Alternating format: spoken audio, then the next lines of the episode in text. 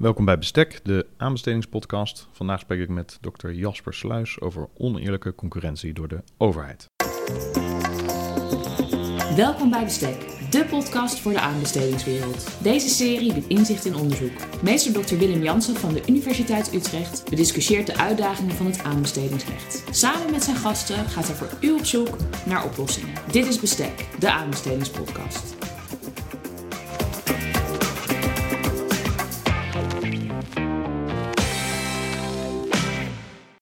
Overheden zijn actief op de markt en meer dan vaak wordt aangenomen. Gemeenten zijn actief met taallessen en exporteren campings en jachthavens. Het CBS voert commercieel statistisch werk uit. Staatsbosbeheer verkoopt hout en biomassa. Het Nederlands Forensisch Instituut is actief op de markt met trainingen voor artsen en DNA-onderzoek. Het KVK biedt certificeringsdiensten voor rechtspersonen aan. Voorbeelden te over. Dergelijk gedrag kan, mogelijk, marktverstorend werken, omdat de overheid bijvoorbeeld diepere zakken heeft dan gewone marktpartijen. De vraag is of en hoe we dit soort marktgedrag moeten reguleren, zoals we dat nu bijvoorbeeld doen in Nederland met de wet Markt en Overheid. Vaak wordt dit ook in de aanbestedingscontext getrokken wegens discussies over inbesteden versus aanbesteden van taken en omdat samenwerkingsverbanden op basis van artikelen 224a tot en met 224c van de aanbestedingswet 2012 maximaal 20% van hun omzet op de markt mogen halen. Vandaag spreek ik met mijn collega aan de Universiteit Utrecht, eh, dokter Jasper Sluis.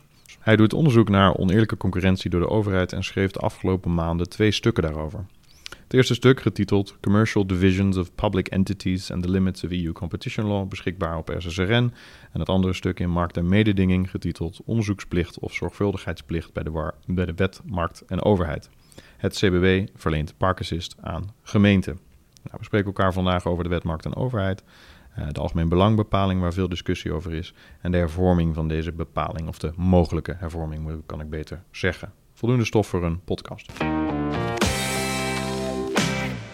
Nou, welkom Jasper. Dank Willem, leuk om hier te zijn. Ja, hartstikke mooi. We zitten, uh, dat was de makkelijkste podcast opname tot nu toe. We konden, ik kon je van daarnet ophalen uit je, uit je kamer en we zijn uh, op een, een, overlegruimte aan de Universiteit Utrecht uh, gaan zitten. Ehm, leuk om elkaar vandaag te spreken. Je bent onderzoeker, docent en bokstrainer in Utrecht. En als ik, ja, ik heb wat, wat voorwerk gedaan uiteraard. Als ik op jouw website lees, dan, sta ik, dan staat daar... I care deeply about boxing. Einde quote. En nou ja, als ik dan kijk naar het onderwerp van vandaag, boksen en oneerlijke concurrentie, wellicht is die, die vergelijking snel, snel gemaakt. Marktpartijen voelen zich soms zelfs geplaatst, denk ik, in een underdog-positie, wanneer zij moeten concurreren met de overheid, waardoor vanaf meet af aan eigenlijk het een verloren wedstrijd lijkt te zijn. Nou, mijn vraag is zoals ter introductie van deze podcast-aflevering: zoek ik nou spijkers op laag water of komt hier nou ook jouw interesse voor dit onderwerp vandaan? Ja, Willem, uh, uh, dank je wel. Uh, naast mijn onderzoek en onderwijs um, train ik inderdaad vechters in de avonduren. En ik zie eigenlijk best wel veel parallellen uh, tussen beide werelden. Um, boksen is een hele eerlijke sport. En je gaat de ring in als, als gelijke. je hebt geen voordeel van bijzonder materiaal of van rijke ouders bijvoorbeeld. in de ring sta je er alleen voor. En je wordt in een gelijk speelveld eigenlijk op je merites beoordeeld. En daar ben ik natuurlijk ook in mijn onderzoek uh, en in mijn onderwijs mee bezig. Hè. Hoe kunnen we een zo gelijk mogelijk speelveld nastreven voor concurrenten op markten, zodat de beste partij wint? Een mooi, mooi linkje. Ik weet in ieder geval dat ik op mijn, uh, teller moet passen, mocht nou de discussie uh, ontaarden uh, vanmiddag. um, maar goed, wat ik al zei, we spreken elkaar over oneerlijke concurrentie door de overheid. Nou, in Nederland wordt dit gedrag van overheden gereguleerd door de wet Markt en Overheid. Nou, die wet die bevat een hoofdstuk met een aantal gedragsregels aangaande door, de doorberekening van de kostprijs, functiescheiding... Um, het bevoordelingsgebod en eh, een gedragsregel aangaande gegevensgebruik. Uh, we komen zo terug op de hervorming van deze wet. Ik denk dat dat een mooi, mooi haakje is om vandaag mee af te sluiten. Maar zeker ook goed om te vermelden dat die wet stevig wat kritiek heeft gekregen uit de praktijk de afgelopen jaren. Ehm, voordat we wat de diepte induiken ten aanzien van die toets en ten aanzien van de jurisprudentie van, uh, uh, die er inmiddels is van de rechtbank en van het CBB of die hervorming waar ik het over had, um, kun je een korte introductie geven ten aanzien van dit, regelgevende kader en wellicht wat, wat pijnpunten identificeren? Ja, dat is goed. Um, kijk, de wet maakt een overheid vloeit eigenlijk voort uit een discussie die al sinds de jaren 1990 woedt over uh, overheidsondernemingen. en um, oneerlijke concurrentie daarvan met private ondernemingen op de markt. Um, en zowel landelijke als regionale bestuursorganen kunnen actief zijn op markten. Denk daarbij aan de voorbeelden die je zelf noemde. Gemeenten doen dit, maar ook ZBO's. En uh, na een gestaakt wetgevingstraject in 2001 kwam uiteindelijk in 2012 uh, uh, de wet Markt en Overheid. En die is als hoofdstuk 4b in de mededingingswet uh, opgenomen. En de duur van dit traject doet vermoeden eigenlijk dat het moeilijk is voor een overheid om haar eigen marktactiviteiten aan, aan regels te binden. En daar kunnen we in, het, uh, in de rest van deze podcast kunnen we het daar nog verder over hebben.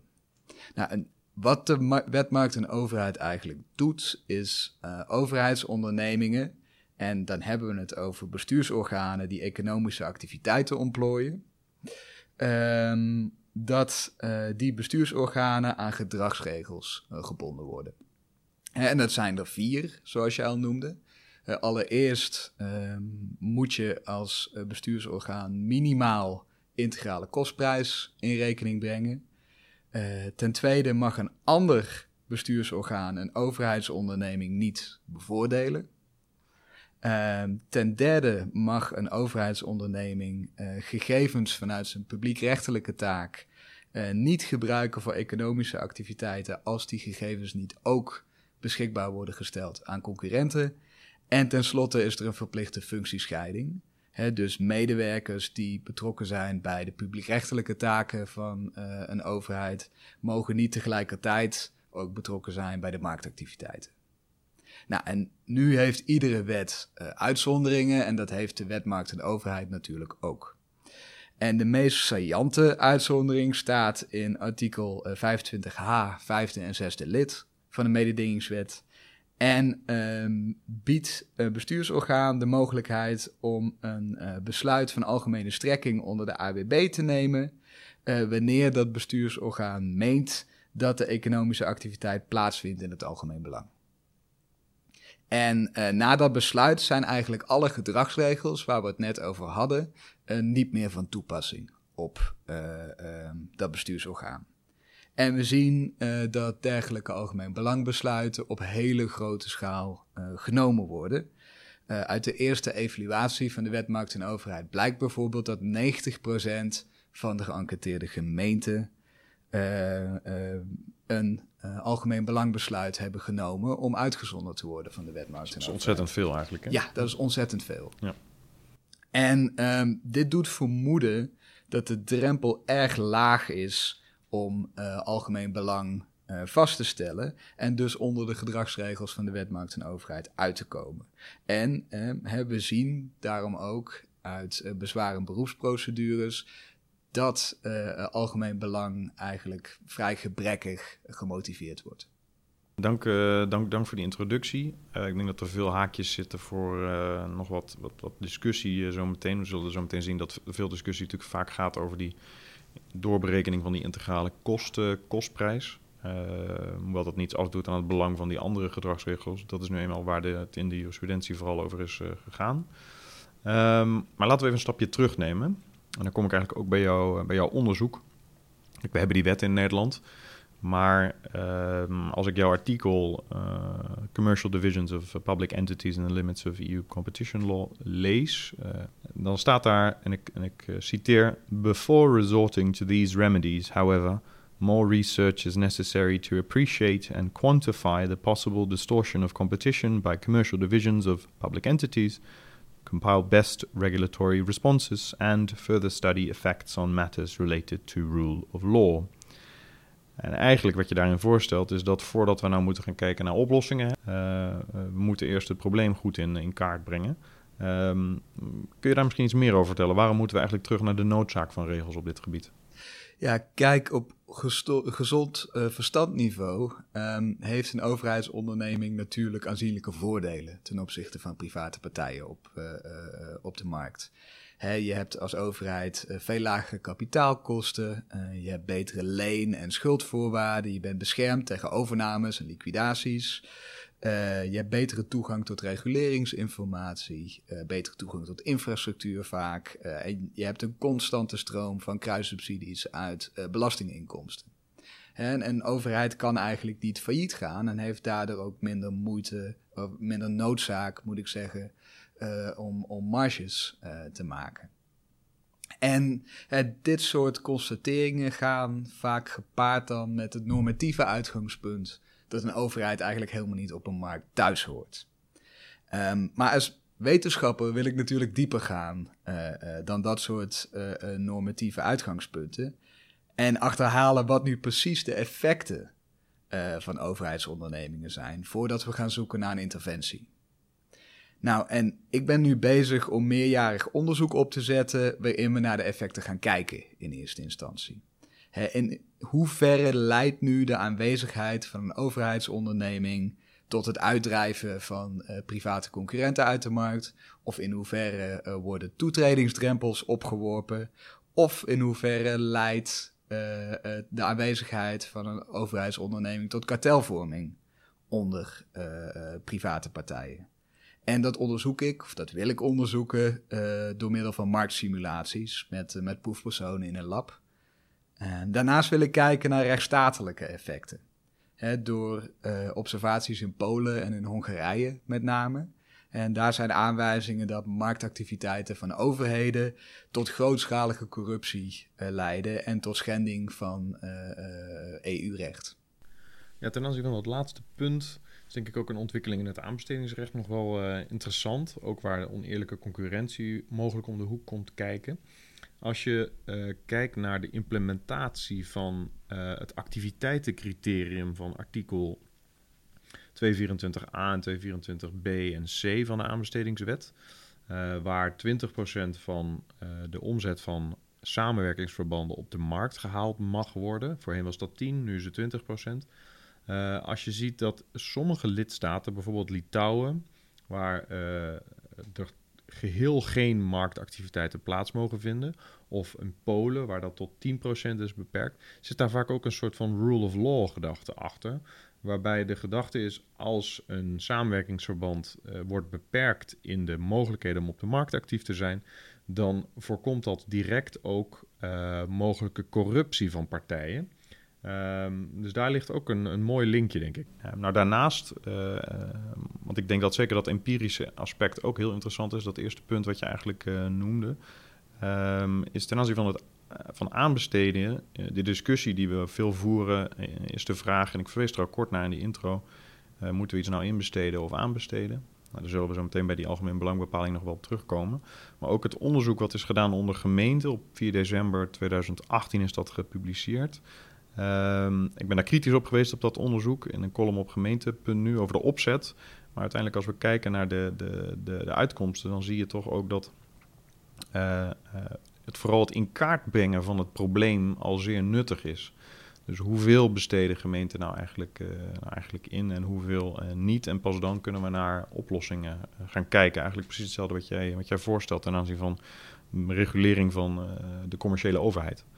Um, nou, dat, dat de introductie. Als we dan gaan kijken naar de jurisprudentie. Hè, uh, het is natuurlijk een juridische podcast, dus, dus excuus voor de niet-juristen. We gaan nu wat dieper uh, het, het, het, juridische uh, nerderige in, als ik het zo mag, mag omschrijven. Ja, maar dat is ook hartstikke leuk, Willem. Ja. We houden het wel een beetje beschaafd. Ja, ik, ik, heb, ik heb mijn vrouw er nog niet van overtuigd. Maar ik, wellicht kunnen wij elkaar vandaag ervan overtuigen en een aantal mensen die niet meeluisteren. Um, uh, laten we gelijk gaan kijken naar die, die jurisprudentie die dus draait om die algemeen belanguitzondering waar je net uh, al naar verwees. Uh, het heetste hangijzer, denk ik, uit de wet markt en overheid. Nou, een beroep op die bepaling die zorgt ervoor dat die gedragsregels niet meer hoeven te worden toegepast. En over vier zaken over deze uitzondering. Het is in ieder geval interessant dat, dat er nu wat jurisprudentie is naar aanleiding van handhavingsacties van de Autoriteit Consument en Markt, ACM. Ehm, en in die nood in markt en mededinging ehm, eh, zie je een ontwikkeling. Of dat je stelt eigenlijk vast dat er een ontwikkeling zichtbaar is. En je stelt, eh, en ik citeer. In de drie hier besproken procedures lijkt vervolgens sprake te zijn van een doorontwikkeling van bestuursrechtelijke zorgvuldigheidseisen richting een onderzoeksplicht voor gemeenten. De rechtbank lijkt hier niet alleen te toetsen of er sprake is van een zorgvuldige voorbereiding in de vorm van onderzoek, maar ook hoe een bestuursorgaan een onderzoek dient uit te voeren. Einde citaat. Nou, niet alleen een zorgvuldige voorbereiding, maar ook een onderzoeksplicht dus aan die algemeen belang uitzondering. Um, hoe kwam dat tot uiting in deze zaken en wat zijn nou volgens jou daarvan de juridische gevolgen? Ja, zo, zoals ik net al zei, um, hadden, we hadden het net over uh, algemeen belangbesluiten en hoe bezwaar en beroep laat zien dat die vaak niet goed gemotiveerd zijn. En we zien daarom een, een, een steady stroom van handhavingsverzoeken uh, richting de ACM. Ja, want we zitten hier in het bestuursrecht, hè? Uh, we zitten hier ja. in het bestuursrecht, inderdaad. Um, en beroepen van private partijen uh, tegen algemeen belangbesluiten. En dat doen ze rechtstreeks bij uh, de rechtbank en in tweede aanleg bij het College van Beroep voor het Bedrijfsleven. Nou, veel van die zaken zijn uh, bij de rechtbank Rotterdam terechtgekomen en enkeling in Den Haag. En vanaf 2017 zijn er maar liefst drie zaken aanhangig gemaakt door parkeergarage-exploitant Q-Park. Uh, waarin zij beroep indient tegen algemeen belangbesluiten van de gemeente Hengelo, Emmen en uh, Den Bosch, waar jij vandaan komt. Uh, ja, de mooiste stad van Nederland, maar goed dat terzijde. Nou, daar ben ik het natuurlijk totaal niet mee eens. Um, nou, laten we verder gaan. Um, en het gaat hier om algemeen belangbesluiten van de gemeente met als doel niet langer minstens de integrale kostprijs in rekening te brengen voor hun eigen parkeergarages die uh, gemeenten die exploiteren allemaal hun eigen parkeergarage, waarin ze vervolgens heel goedkoop laten parkeren om bepaalde beleidsdoelen na te streven. Dat kan zijn minder straatparkeren um, hè, of het reguleren van, van verkeersstromen of luchtkwaliteit of, of ga zo maar door. En um, daarom wilden zij dus niet langer uh, gebonden zijn aan de verplichting om minstens de integrale kostprijs uh, uh, van het parkeergeld in rekening te brengen. Nou, en wat we zien is dat de rechtbank in deze zaken weliswaar aangeeft dat bestuursorganen een grote beoordelingsmarge hebben om algemeen belang vast te stellen. Um, maar dat er wel een ondergrens is. En, en dat is een bestuursrechtelijke ondergrens. Hè, op basis van het beginsel van zorgvuldige voorbereiding, artikel 3.2 AWB is dat, um, is een, een hè, de, de, jurisprudentie die daaruit volgt, uh, die laat zien uh, dat er een uh, deugdelijke belangenafweging eigenlijk plaats moet vinden tussen het, het algemeen belang en het belang van derden. En in alle drie de zaken zie je dat de rechtbank totaal de vloer aanveegt met de algemeen belangbesluiten van de gemeente. Geen deugdelijke onderbouwing dus? Absoluut niet. Um, hè, wat je ziet, de gemeenten hebben volgens de rechtbank onvoldoende feiten verzameld en daarmee het besluit dat ze genomen hebben onvoldoende onderbouwd. En als je naar die besluiten zelf kijkt, dan zie je ook vaak dat het nou, redelijk dunne eh, eh, redeneringen zijn. Um, ja, waar, waar niet veel woorden vuil gemaakt wordt aan het feit dat er algemeen belang zou zijn. Lijkt wel een beetje daarmee op motiveringsverplichting die we kennen binnen het aanbestedingsrecht ten aanzien van clusteren bijvoorbeeld, of het, het, clusterverbod moet ik zeggen, of het splitsingsgebod. Waar je vaak ziet dat er standaard motivaties worden gebruikt en dat je eigenlijk als ondernemer of als partij op de markt uh, totaal geen idee hebt waarom nou de keuze wordt gemaakt om een bepaalde opdracht te clusteren. Um, en dat eigenlijk het, het doel achter zo'n motivatieverplichting uh, totaal niet wordt, wordt bereikt. Dus dat zie je hier eigenlijk ook ja, terug. Ja, en er is ook een hele interessante correlatie tussen uh, de handhaving van de ACM, of met de handhaving van de ACM hier. En vanaf het moment dat de ACM is gaan handhaven, zie je een enorme toename in algemeen belangbesluiten. Hè, want uh, daarmee verklaar je de hele wet, markt en overheid niet meer van toepassing en kan de ACM niks meer doen in handhaving. Nou, Ehm, zoals ik al zei, uh, de rechtbank uh, veegt uh, de vloer aan met de motivering. Um, en wat we echter zien in die drie zaken, als je ze naast elkaar legt, is dat de rechter steeds strenger wordt. en daarmee bedoel ik strenger in de mate waarin bestuursorganen moeten voorzien in een zorgvuldige voorbereiding. En het gaat van een vereiste van deugdelijke motivering naar wat ik noem een onderzoeksplicht. De gemeente Emmen en Den Bosch eh, hadden bijvoorbeeld uh, onderzoek moeten doen naar het verband tussen parkeertarieven en vraaguitval. Vanaf welke prijs besluiten mensen nou daadwerkelijk um, te, nou ja, te reageren of hun gedrag aan te passen en uh, te kiezen voor de gemeentelijke of de commerciële uh, parkeergarage. Dat is in ieder geval een stevige economische analyse die eigenlijk van dit soort partijen wordt. Ja, ja inderdaad. Uh, en, en wat ik daarom ook zeg in mijn annotatie is dat zo'n onderzoeksplicht eigenlijk veel te ver gaat. Um, hè, het, het, is allereerst zo dat de toetsing van de bestuursrechter op besluiten ja, marginaal en formeel hoort te zijn er is een, uh, wat je moet toetsen is of er een deugdelijk proces is geweest in de voorbereiding van een besluit. En wat de rechtbank Rotterdam nu is gaan doen, is in toenemende mate ook materiële eisen stellen. Hè, aan wat voor soort onderzoek er plaats moet vinden door de gemeente. En uh, daarmee beperkt de rechter eigenlijk de beoordelingsvrijheid die een bestuursorgaan heeft en hoort te hebben.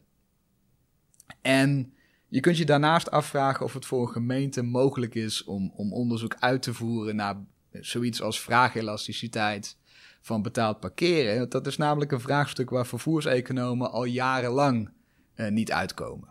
Nou, mooie omschrijving van die zaken. Ik denk een interessante eh, ontwikkeling in ieder geval. Ook om de verschillen tussen die, die rechtbanken-uitspraken te zien. Uh, van een zorgvuldige bevoorbereiding, dus naar zo'n onderzoeksplicht.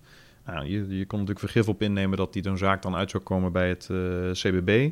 Ehm, en um, nou, het CBB heeft uitspraak gedaan en uh, uh, geeft daarin extra duidelijkheid door uiteindelijk, en ik baseer me eventjes op jou, jouw analyse, drie criteria um, te hanteren voor deze algemeen belang uitzondering. en Eigenlijk zou een overheid uh, voldoende kennis omtrent de relevante feiten en de af te wegen belangen moeten vergaren. Vervolgens uh, moet die overheid zich redelijkerwijs op het standpunt hebben kunnen stellen dat met de economische activiteit in kwestie het algemeen belang is gediend. en wanneer aan deze tweede voorwaarde is voldaan, dan moet de rechter ook nog toetsen of het bestuursorgaan in redelijkheid gebruik heeft gemaakt van zijn bevoegdheid tot het nemen van een algemeen belang besluit. Nou, drie criteria.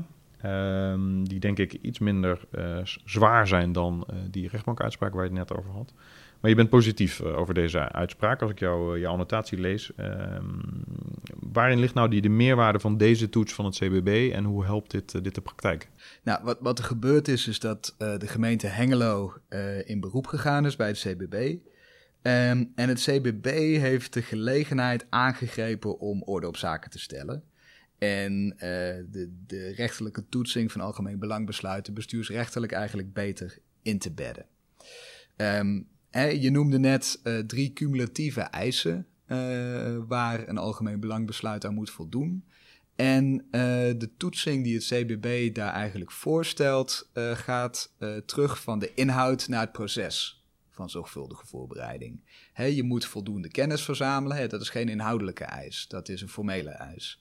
Uh, je moet motiveren hoe algemeen belang gediend wordt. Dat is ook een formele eis. En tenslotte, je moet redelijk zijn in het uitoefenen van je bevoegdheid. He, zijn publieke en private belangen voldoende afgewogen? Uh, is eventueel nadeel uh, gecompenseerd? En daar ben ik dus heel positief over. Wat het CBB nu doet, is een, een werkbaar kader scheppen voor zowel bestuursorganen uh, als uh, voor private ondernemingen over de grenzen van de algemeen belanguitzondering. En zeker op een moment dat de wetgever het op dit gebied eigenlijk laat afweten. Ja, want die wetgever die laat het, uh, dank voor het, voor het haakje, voor het ezelsburgertje, die laat het inderdaad tot nu toe nog afweten in die zin dat in september 2017 werd er geconsulteerd ten aanzien van de wet markt en overheid, waaronder ook veranderingen ten aanzien van de algemeen belangbepaling werden voorgesteld. Maar sindsdien is het eigenlijk stil. Wellicht uh, geeft dat wel aan hoe ehm, politiek sensitief dit onderwerp ook is. Um, dat laten, laten de verschillende Kamerdebatten over deze wet uh, ook wel zien. Um, maar goed, dat bood ons overigens wel de ruimte om uh, dit jaar met masterstudenten aan de slag te gaan met deze wet. Om een vak hierover op te zetten. Om die studenten te laten reageren op die internetconsultatie. Nou, er zijn ontzettend leuke papers uit naar voren gekomen. Um, en zoals overigens een samenwerkingsverband met Gijs van Midden, die inmiddels bij de Raad van State aan de slag is. Ontzettend mooie samenwerking tussen zo'n overheidsinstantie en de universiteit. Maar goed, voor nu moeten we het dus nog steeds wel doen met dat conceptvoorstel. Um, en, en, eigenlijk als je kijkt naar de, de vereisten, dan zijn die, zoals je net al zei, uh, ook procedureel in dat voorstel. Ze zijn wel wat anders dan het, dan het CBB, maar ze lijken er wel een klein beetje op. Um, en als ik ze even voorlees, het zijn er eigenlijk vijf. Eén, um, uh, een beschrijving van de uh, activiteit. Dus eigenlijk, ik heb het hier over de motivering. Hè? De motivering die, die overheden moeten geven, bestuursorganen. Eén, een beschrijving van de activiteit waarvoor de algemeen belanguitzondering wordt ingeroepen. Twee, een beschrijving van het algemeen belang dat met het besluit wordt gediend. Drie, een duiding van de noodzaak van de algemeen belanguitzondering om die in te roepen. Vier, een beschrijving van de gevolgen van het gebruik van de algemeen belanguitzondering op ondernemers. En vijf, een afweging van de noodzaak van afwijking van de gedragsregels op grond van het algemeen belangbesluit enerzijds tegenover het effect op de het ondernemersbelang anderzijds. Nou, wederom procedureel, ik zei het al even. Um, in een publicatie die ik schreef met uh, Ali Mohammed van de Universiteit Leiden in het NJB een aantal jaren geleden, in 2015, pleiten wij voor een nee-tenzij bepaling. Hè? Dus uh, een uitgangspunt in de wet uh, waar zo'n verplichting eigenlijk aan, zo'n motivatieverplichting eigenlijk aan wordt gehangen. Een nee ervoor. En of dat uiteindelijk een ja was, daar kun je over twisten. Ik denk dat dat meer sociologisch is. Maar uiteindelijk denk ik dat het startpunt van belang is. Uh, maar ook met een soort van inhoudelijke uitwerking. Want waar ik eigenlijk aan twijfel, bij zo'n heel erg procedurele benadering, um, hoewel dat denk ik zeker kan bijdragen aan een verbetering van de praktijk. Je ziet dat ook uh, in het onderzoek wat ik heb gedaan voor, voor mijn proefschrift, toen ik naar Amerika ben geweest, waar ze deze beslissing, hè, gaan we de markt op of niet, of gaan we iets inbesteden of niet, gaan we zo'n taak zelf oppakken, dat bedoel ik met, met inbesteden. Dat ze dat stevig reguleren en dat daar ook naast transparantie ook objectiviteit een belangrijke rol speelt. Uh, maar dat neigt alweer een beetje naar wat materieels natuurlijk. Hè? Dus uh, dat is eigenlijk wat dan de rechtbank uh, deed. Zo'n echte onderzoeksverplichting. Um, maar laat ik hem eh, naast deze kritische noot, laat ik je eerst vragen... wat vind je van die wetsbepaling? Ehm, en vooral ook de relatie ten opzichte van het, van het CBB. Ja, ja. Kijk, wat, wat het CBB nu eigenlijk gedaan heeft... is ons zover te brengen als waar de wetmarkt en overheid op dit moment had moeten zijn uh, binnen de bestaande kaders. Hè, uh, de cumulatieve test van het CBB lijkt eigenlijk best wel sterk op uh, het geconsulteerde wetsvoorstel, waar tot op heden eigenlijk niks mee gebeurd is. En net als het CBB benadrukt de wetgever hier het, het transparante en zorgvuldige proces van algemeen belangbesluit. En uh, probeert daarmee een balans te zoeken tussen de autonomie van het bestuursorgaan enerzijds uh, en de rechtszekerheid voor private ondernemingen. En wat mij betreft biedt dit voldoende houvast binnen het bestaande kader van ja-mits. Uh, hè, en dat is nu wel hoe het uitgangspunt van, van de wetmarkt en overheid is. Ja, je mag als overheid marktactiviteiten ontplooien, mits je daarbij een aantal gedragsregels uh, in acht neemt. En maar je, je, kunt je natuurlijk wel afvragen of het fundamenteel juist is om uh, bestuursorganen zelf te laten eh, bepalen of de gedragsregels van de wetmarkt en de overheid al dan niet op hun van toepassing zijn. Um, en in afwachting van de uitkomsten van mijn onderzoek wil ik zelf niet al te normatief zijn over in hoeverre overheden al dan niet op de markt thuis horen. Um, maar als je uh, naar uh, de, de andere optie kijkt, hè, een nee uh, tenzijstelsel, dan zal het vermoedelijk wel een hogere drempel opwerpen voor overheden om zich op markten te begeven. En, en, en als je vindt dat dat nodig is, nou ja, dan zul je dat met een nee tenzijstelsel zul je dat bereiken. Als je kijkt naar de evaluatie van de wetmarkt en overheid, um, dan blijkt dat marktpartijen op aanzienlijke schaal oneerlijke concurrentie ervaren door overheden. en het, het is de vraag of de wetmarkt en overheid daar ook echt verschil in kan maken. we hebben het tot nu toe vooral gehad over gemeenten die marktactiviteiten ontplooien. naast parkeergarages zijn er zaken van jachthavens en sporthallen. Maar we zien dat dit ook op landelijk niveau gebeurt. Uh, en op best wel grote schaal door, uh, door ZBO's. Uh, en die houden zich allemaal ogenschijnlijk keurig aan de gedragsregels van de wetmarkt en overheid. En desalniettemin klagen ondernemers over bijvoorbeeld de economische activiteiten van het CBS. Dat naast haar wettelijke taak van het produceren van statistieken ook additionele analysediensten tegen betaling aanbiedt. En dat is vaak in concurrentie met uh, onderzoeksbureaus of uh, consultancies. En dit met als doel eigenlijk het, het genereren van, van extra inkomsten. Uh, in aanvulling op de rijksbijdrage die het CBS ontvangt. Um, en dit kwam overigens aan het licht in de laatste periodieke wettelijke evaluatie van het CBS, die mede door mij is, is uitgevoerd, moet ik er wel even bij zeggen.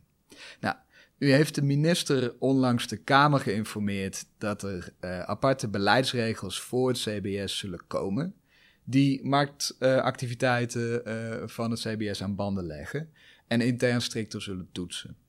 En ik denk dat het een, een, een, goede eerste stap is. Maar ik zou zelf eigenlijk veel liever een structurele oplossing zien van overkoepelend niveau hebben weten immers uit ervaring bij bijvoorbeeld uh, de Kamer van Koophandel. Uh, dat interne protocollen en uh, corporate governance-achtige praktijken wat betreft marktactiviteiten nog steeds tot opportunistische acties leiden om extra inkomsten te genereren voor, de, voor degenen die het uh, nog willen nalezen, dat ging over een reactie op een advies uitgangspunten voor de rolverdeling tussen het CBS en marktpartijen van 12 juli 2019, nog net voor de, het Kamerreces uh, verstuurd, waar je naar verwees. Um, je, je, pleit voor een structurelere oplossing. Hè? laten we niet elk ministerie het, wiel uh, laten uitvinden, maar kiezen nou echt voor om keuzes te maken. Uh, dat was ook de reden dat ik er uiteindelijk dat ik er zelf voor pleit. Haal die hele algemeen belangbepaling er maar gewoon uit. Um, en uh, leg het niet in de handen van individuele overheden om continu maar te beslissen: vinden we dit nou goed of niet. Nou, dat betekent nog steeds dat je natuurlijk die toets wel moet, uh, moet doen. En dat je als overheid nog steeds, denk ik, procedureel, maar ook inhoudelijk zal moeten laten zien waarom het nou goed is om op de markt actief te zijn of niet. betrek ondernemers daarbij. Dus wat dat betreft, dat zijn mooie elementen, denk ik, uit het voor, voorstel is dat ook het, uh, het, het ervaren gevoel uh, van ondernemers dat we daar zeker iets mee moeten doen in deze, in deze situatie. Um, maar als we nou kijken naar, naar Nederland, hè, we hebben het nu veel over, over de hervorming van het Nederlandse stelsel gehad. Uh, we hebben gekeken uh, naar die jurisprudentie. Uh, maar Nederland is natuurlijk niet, uh, niet uniek. En in die publicatie op SSRN verwijs je ook naar andere landen en hun regelgevend kader. rechtsvergelijking kan zeker nuttig zijn. Er zijn collega's van ons die daar hun dagen mee kunnen vullen. Um, dan zou je kort ehm, nog een blikje kunnen bieden of, of de deur kunnen openzetten naar dat soort andere vormen van regulering. En wellicht kunnen we daar iets van leren als we daar naar kijken.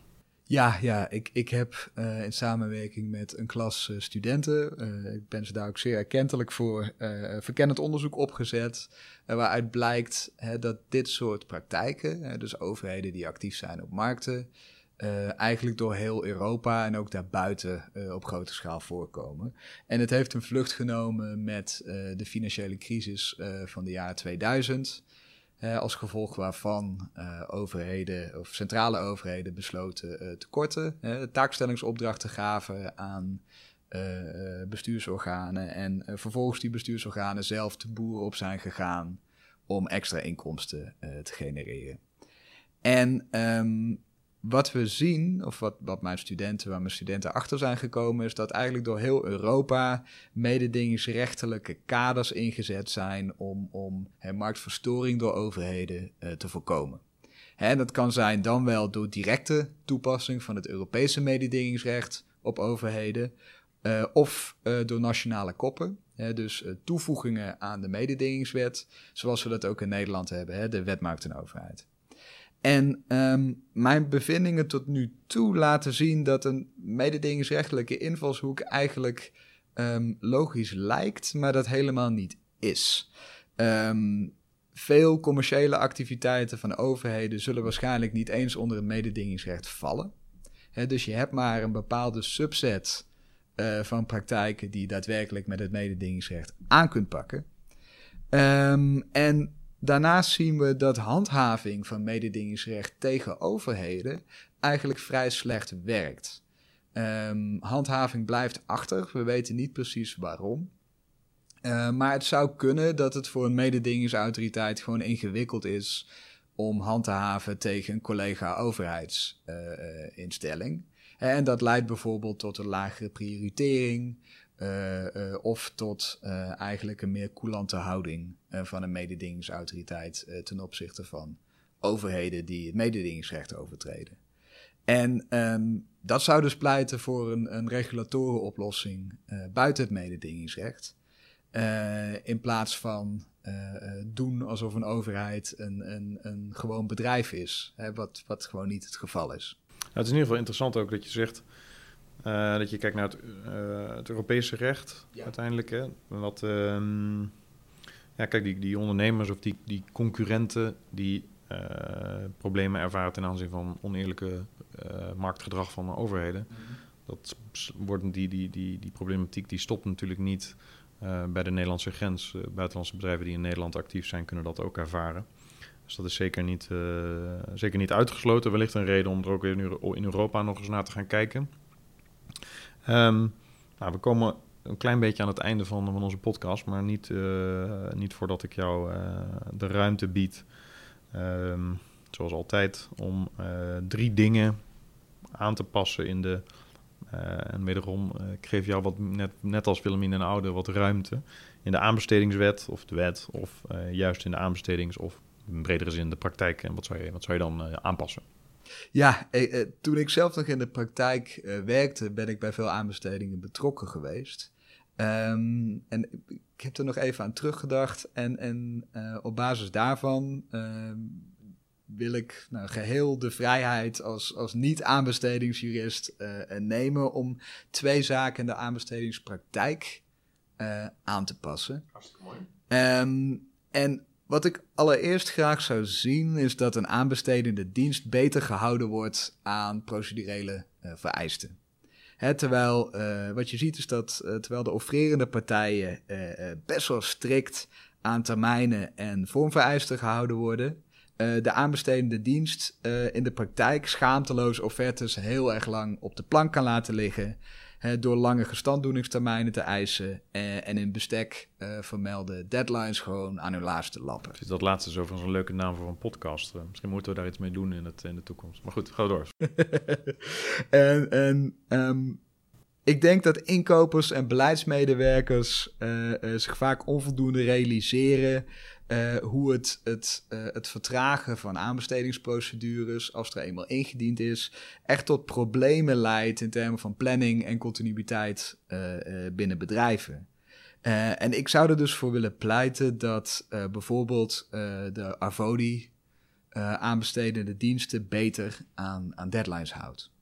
Dat is één. Oké, mooi eerste. Um, en ten tweede uh, zou ik het goed vinden wanneer aanbestedende diensten verplicht zijn om een prijsindicatie op te nemen in het programma van eisen en wensen. Um, nu denken veel inkopers, denk ik, dat als je de prijs weggeeft, dat je dan geen prijsconcurrentie meer hebt.